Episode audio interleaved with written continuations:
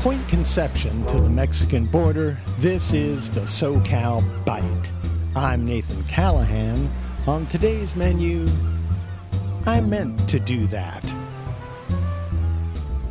The mistakes of Monkey Jesus.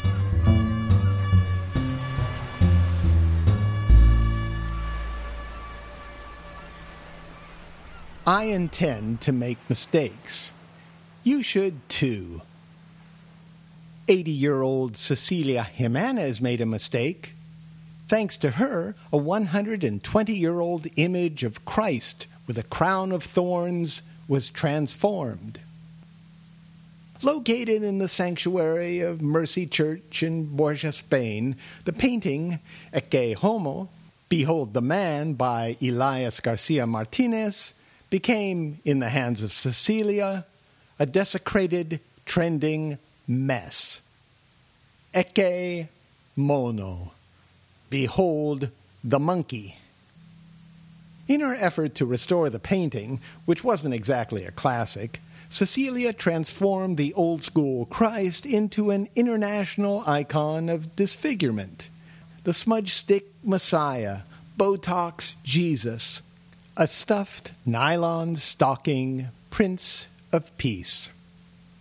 But lo, like a heavenly being, Monkey Jesus took wing. The disfigured painting became, thanks to an online audience, a tourist attraction and a profitable, highly recognizable brand image. The Sanctus Spiritus Foundation that owns the church where Monkey Jesus lives recently started charging a one euro admission for viewing privileges. An online petition to save Cecilia's work called her brushstrokes a clever reflection of the political and social situation of our time. Heaven help us. With a Facebook fan page, reproductions of Monkey Jesus became available on t shirts, cell phone covers, coffee mugs, wine labels, caps, underwear, and pillowcases. Meanwhile, Cecilia began thinking she deserved the cut of this action. Her artwork, if you'll excuse the expression, was now infinitely more celebrated than the original. So Cecilia hired lawyers to look into possible copyright infringement.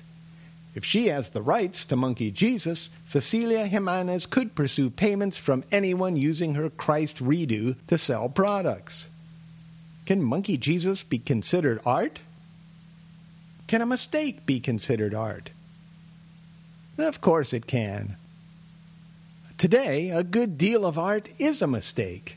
It's a recovery from an inability to achieve perfection. Sometimes it's a happy accident. Art is an emotion. As long as you say it is, it is. To make art, all you need is intent. I meant to do that. In 1917, Marcel Duchamp, the hotshot Dadaist, purchased a standard porcelain urinal from J. L. Mott Ironworks in New York. Duchamp turned the urinal sideways, wrote R. Mutt 1917 on it, and entitled the piss pot The Fountain. That ready made is arguably the most famous piece of 20th century art. Duchamp once said, the creative act is not performed by artist alone. The spectator brings the work in contact with the external world by deciphering and interpreting its inner qualification, and thus adds his contribution to the creative act. So, art is not completely the artist's fault. You, the viewer, participate in its creation. Cecilia Gimenez did not create Monkey Jesus on her own. No way. Online spectators around the world pitched in. All she did was take responsibility, even though she didn't know what she was doing. She meant to do that.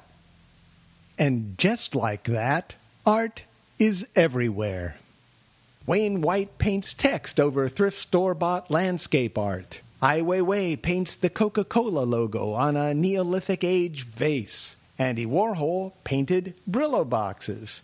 Los Angeles based artist Wildlife creates new city art landmarks by hanging a plaque near a dumpster or a group of palm trees, attributing the scene to Gary Burden, or Yoko Ono, or Jean Michel Basquiat.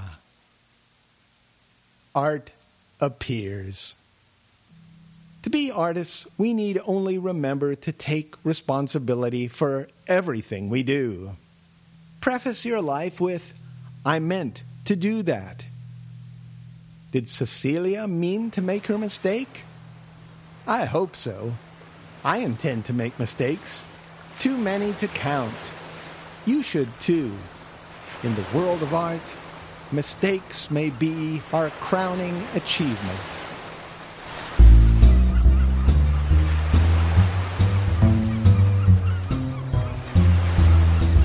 For more SoCal Byte audio essays, visit socalbyte.com. That's S O C A L B Y T E dot com.